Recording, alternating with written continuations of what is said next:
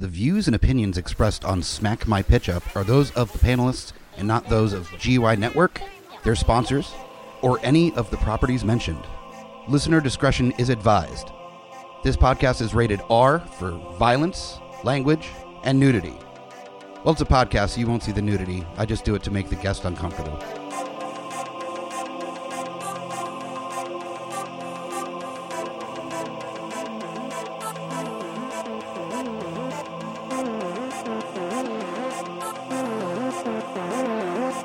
In a world gone mad with unnecessary reboots, remakes, and sequels, only one podcast has the guts to make it even worse.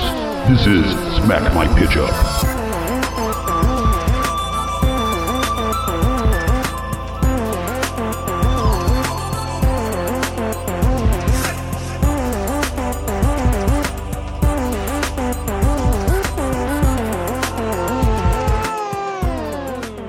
Hello, geeks, and welcome to another episode of Smack My Pitch Up, the short list. A little mini-sode that I do in order to play with some creative, original ideas instead of the reboots and remakes that we do on our regular full length episodes. I have a film idea by the name of Legacy. I do want to kind of talk about how these ideas come into play, like where the inspiration comes from. And this one is inspired by, though very different from, the recent series on Disney Plus uh, relating to the Marvel Cinematic Universe, uh, Falcon and the Winter Soldier. Now, I won't be spoiling anything from the show, but the basic gist is a bunch of uh, people trying to live up to a legacy that's been created while not feeling like they have the tools necessary to stand up to that level, to be able to rise to the occasion and, and meet the expectations that are placed before them. Now, for many of us, we have dealt with this in some way, uh, shape, or form in our lives over the years, whether it be from parents or teachers or friends or relationships. There's always been a time for us somewhere that somebody has expected us to fill some pretty hardy shoes. And whether it be a parent or expectations based on a previous employee or a position that you're having trouble doing all the things that are required of you, or maybe school and your workload. There's so many examples of this that we deal with on a day to day that we can all understand just how much of a challenge it can be to live up to an expectation that we feel that we're ill equipped to handle.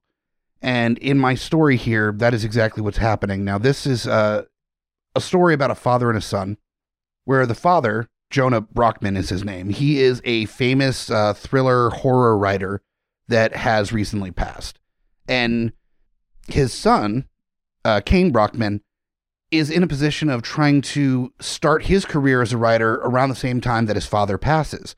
And so they're in the media and through the agency that his father worked for uh, that or worked with that is now representing the son there's this expectation for him to almost fill the shoes of his father now on one hand that is helpful in that he gets a foot in the door in the writing industry which in itself is a challenge to get involved in but on the other hand too he can't be his own man because there's such an expectation for him to write certain stories to write a certain way to be the continuation of the person that his father was and that can really be a challenge. Now, where this goes into the thriller aspect of things is that Kane, being responsible for clearing out his father's stuff, uh, his mother and father had uh, divorced years before and had a decent relationship post divorce, but they, you know, didn't live together or anything. And she wasn't up to the task of helping clean out uh, his father's stuff. And it was stipulated uh, multiple times that he wanted his son to be the one responsible for uh, clearing out his uh, writings at the very least. So, like many writers, Jonah used primarily a typewriter and had these files upon files of different stories that he was working on or had worked on in the past with research, all meticulously filed in these filing cabinets in the basement where he had a finished uh, writer's room where he worked on most of his stories and these cabinets were locked. Nobody, including his agent, including his family, was ever able to get into these stories. He was a curmudgeon about that kind of thing, where he did not want anybody to see these stories until they were fully fleshed out, or at least to the point where they needed maybe mild revision at, at best. So here we are, a little ways into the movie, having discussed, you know, some of the titles that uh, Jonah had written in the past. The, his first book being a the title of the movie as well is Legacy. Um, and the the story in those pages is about a human that finds a creature, like a, a mimic creature that can mimic humans, that is dying, and they take the the progeny, the child of this creature, and raises it as their own until it's old enough that the adoptive human parents of this monster creature that looks like a human realize that this monster is beset on uh, destroying the world. And it became a huge success and led him on his way of writing all these, you know, 20, 30 different horror and thriller books that people have become obsessed with, including lots of serial killer stuff, uh, lots of lots of gruesome stuff. And there's plenty of stories that were never finished that are in these cabinets as well. So Kane, being the son and following his, son, his father's footsteps, is definitely interested to see what's in these things. And so he digs through and he starts looking at a couple of the big stories that became really popular, the the, the books that became the the books that people know his father for while digging through these cabinets and starts looking through all the notes and he starts looking at how some of these ideas got developed and then he starts seeing addresses and photographs and these photographs looking very realistic as being pictures of people that are seem to have been murdered in the same way that the characters in that story have been murdered and very quickly he starts to realize that maybe some of the information that is in these stories were based on real things that happened um, that his father was either aware of or witness to or the cause of. And he starts to realize why it was so important that he was the only one that laid eyes on these stories. There was almost a blackmail from the grave that was happening with him being somebody that wanted to get into writing that had a uh, book deal before he even finished his first book with the same publishing company that his father had that if he was to reveal this to the world that his father was involved in some of this insane, terrible stuff, and then maybe he wasn't as imaginative as people thought him out to be, so much as that he was able to properly describe some of the things that he himself had witnessed or done, that he would be seen as the son of that monster, as as somebody that carried on that terrible gene, or maybe that he knew about it the whole time and said nothing. He realizes that there were several stories about uh, a character that he wrote about multiple times in multiple stories that the son was an accomplice and realize that if some of these things were true, they might think that all of these things are true and point to that story as an example on the fact that he knew about it all along. And he realized that his father set him up to keep his secret, that if he told his father's secret, he would be implicated in that secret as well. And so it goes back and forth, and he decides that he wants to talk to the agent that represented his father, now represented him, and explain the situation. He needed somebody else's eyes who's on it that was also going to be affected by this. And it becomes pretty clear pretty quickly that the agent was aware of some of the things. Maybe not entirely. Maybe he didn't uh, understand the level in which some of these stories happen. But he definitely knew that there was a little bit more truth to the stories that that uh, Jonah was writing than anybody else was figuring. So at this point, he thinks about the long 30 year career that his father had writing these stories and the fact that he had the same agent the entire time that knew that there were terrible things happening, that people were being murdered, people were being brutalized, there was a cult shit happening.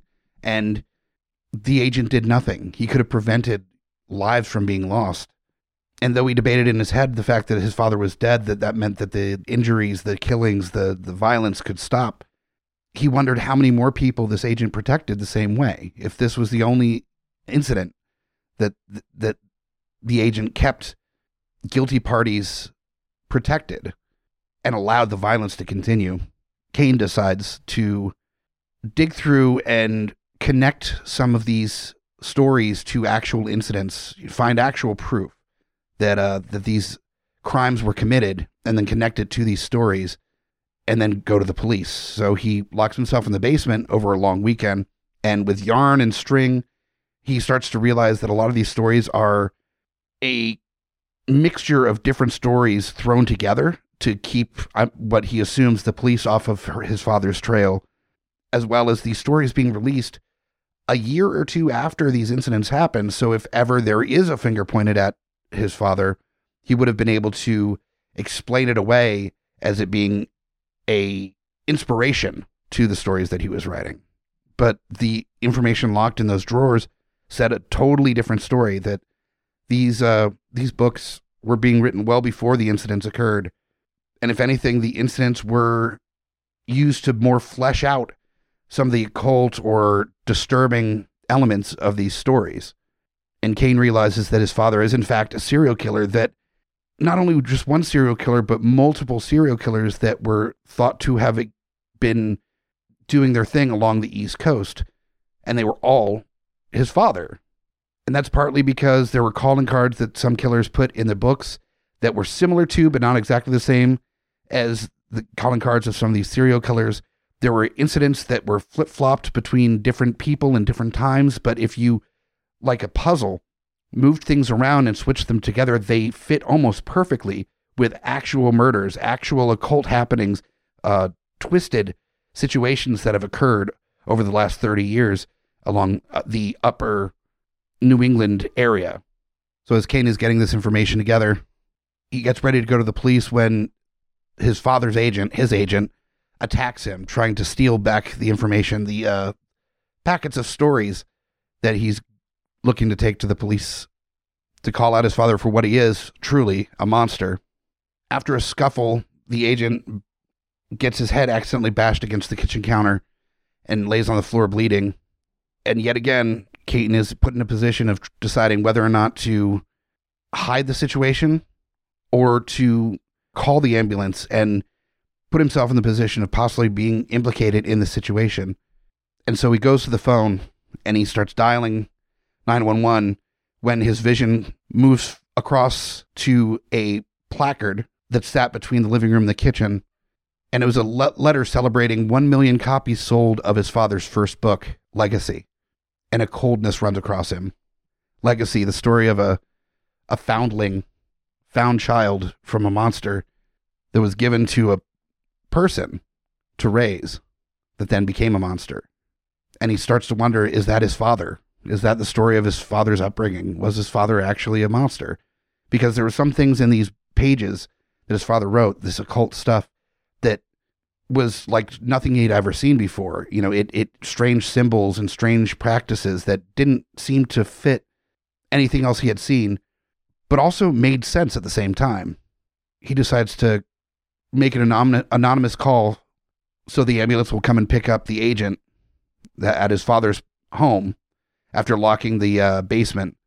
And then he flees to go talk to his mother, thinking this woman had been married to his father for so long. She, she had to have noticed something. She had to have picked up on something, or or maybe with this information, she'll be able to understand why things happen a certain way. He needed to know. So he goes and talks to his mother, and her face goes pale, and the light in her eyes disappears, and she starts to tell her, son, Kane, the story of his birth. Apparently, Jenna, his mother, was having trouble conceiving after Jenna and Jonah got married. They went to the doctors, they talked about their options, and it looked like there was not really a whole lot of opportunity for them to have a child.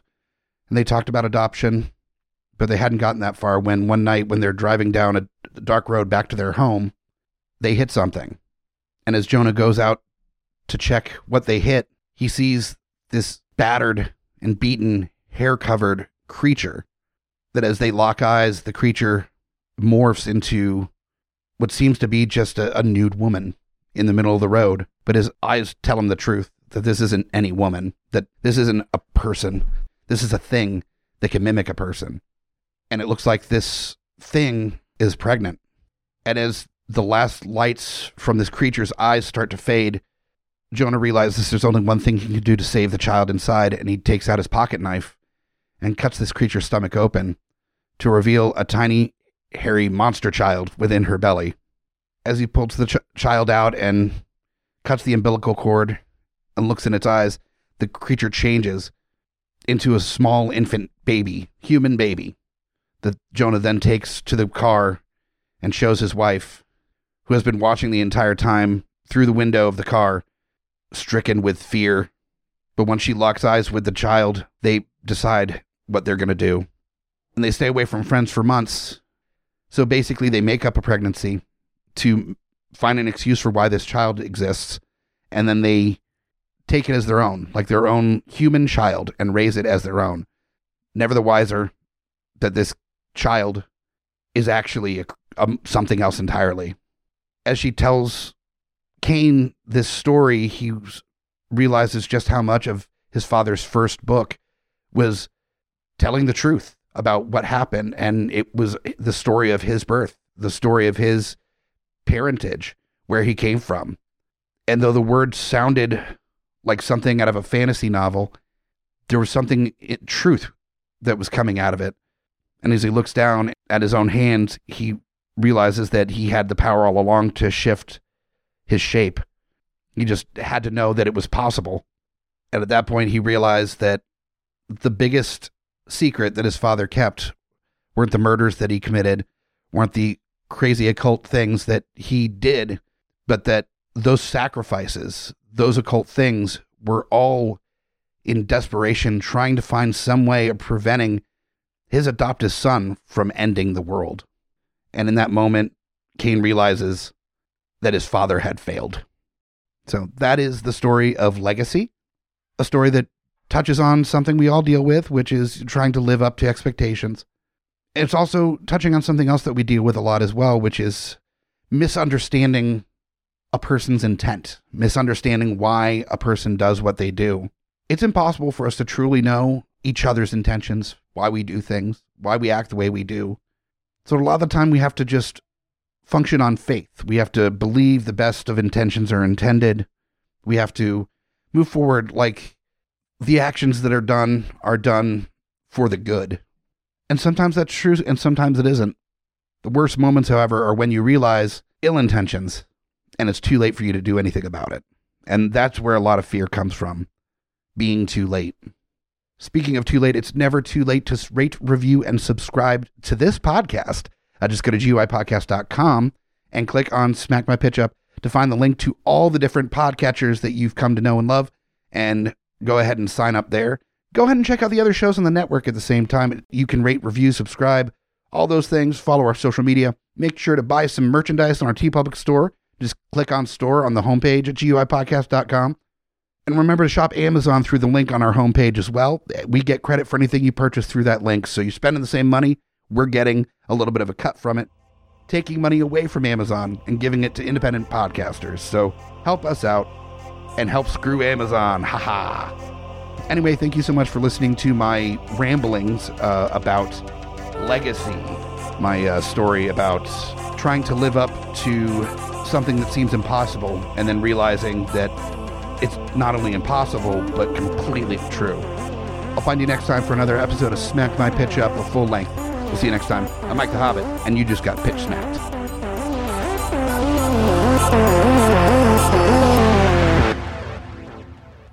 GUIPodcast.com.